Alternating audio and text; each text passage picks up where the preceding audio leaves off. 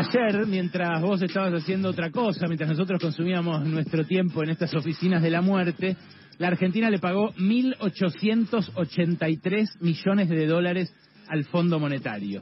Eh, son, eh, un, mira, saqué la cuenta, son 42 dólares por, por argentino, o sea, son unos eh, 7.500 mangos por argentino al, al, tipo de cambio financiero, incluyendo chiquititos, chi, eh, niños, niñas y bebés, ¿eh? o sea, si vos tenés una una familia numerosa como yo, dejaste 30 lucas, solo ayer, solo en un vencimiento parcial de capital de eh, uno de los dos livianos vencimientos de este año. Hay otro igual en diciembre, también de casi 1.900 eh, millones de dólares. Y después el año que viene ya directamente llegan los imposibles de pagar.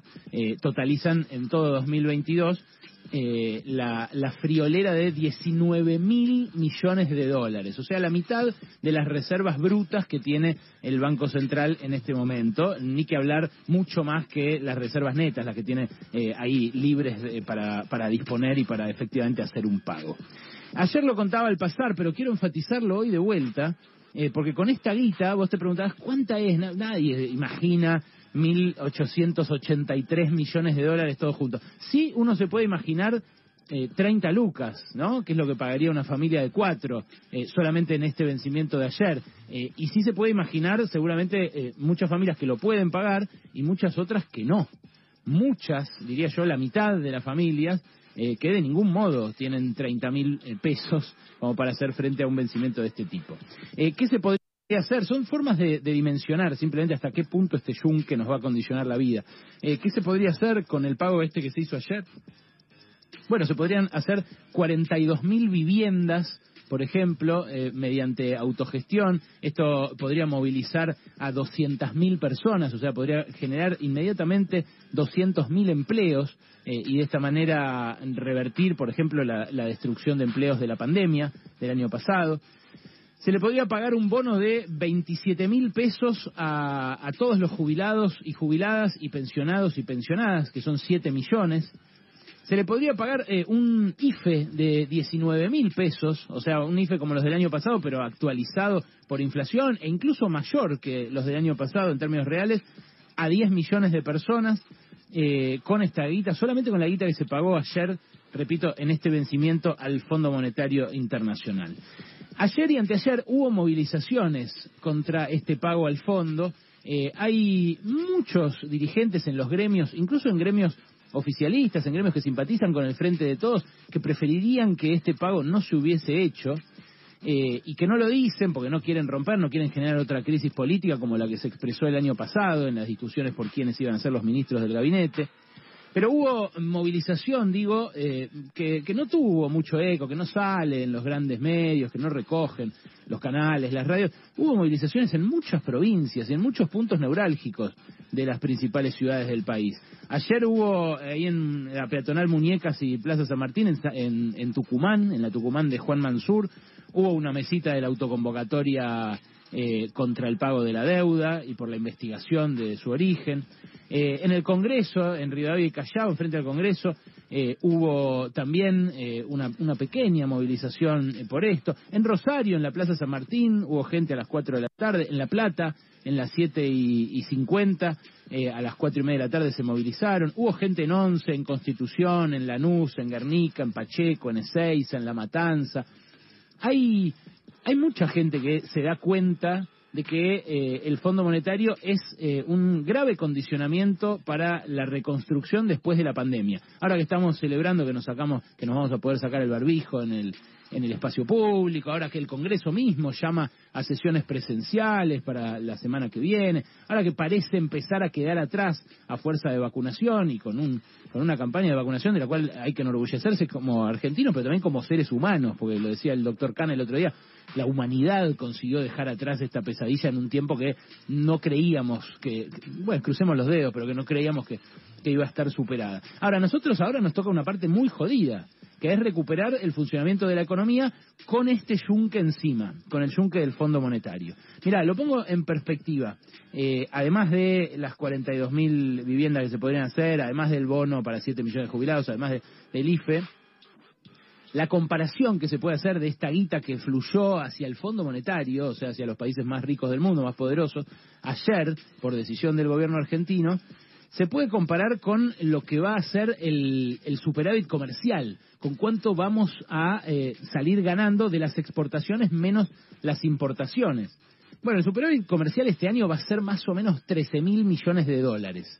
Eh, ya están eh, acumuladas exportaciones entre enero y agosto por eh, un poquito más de 50 mil millones de dólares, que es una, una muy buena cifra. Son las mejores exportaciones desde 2013, porque suben contra el año pasado mucho los precios, el precio de las commodities trepó fuerte, subió 25% el precio de nuestras exportaciones, pero también las cantidades, porque también se está exportando más este año que el año pasado.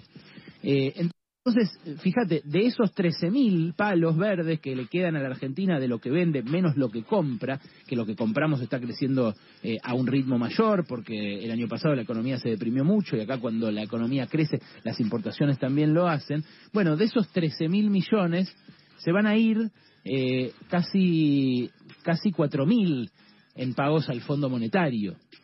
Claro, el año que viene va a haber más problemas, porque cuando se reabra la compuerta del turismo extranjero, va a haber muchos argentinos que salgan a gastar dólares en el exterior también.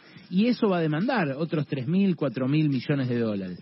Y también va a seguir la presión de los argentinos que quieren seguir ahorrando en dólares, cosa que es lógica, porque históricamente tuvimos problemas de moneda que hicieron que, bueno, el, resguardar el ahorro eh, sea algo que eh, hacemos así.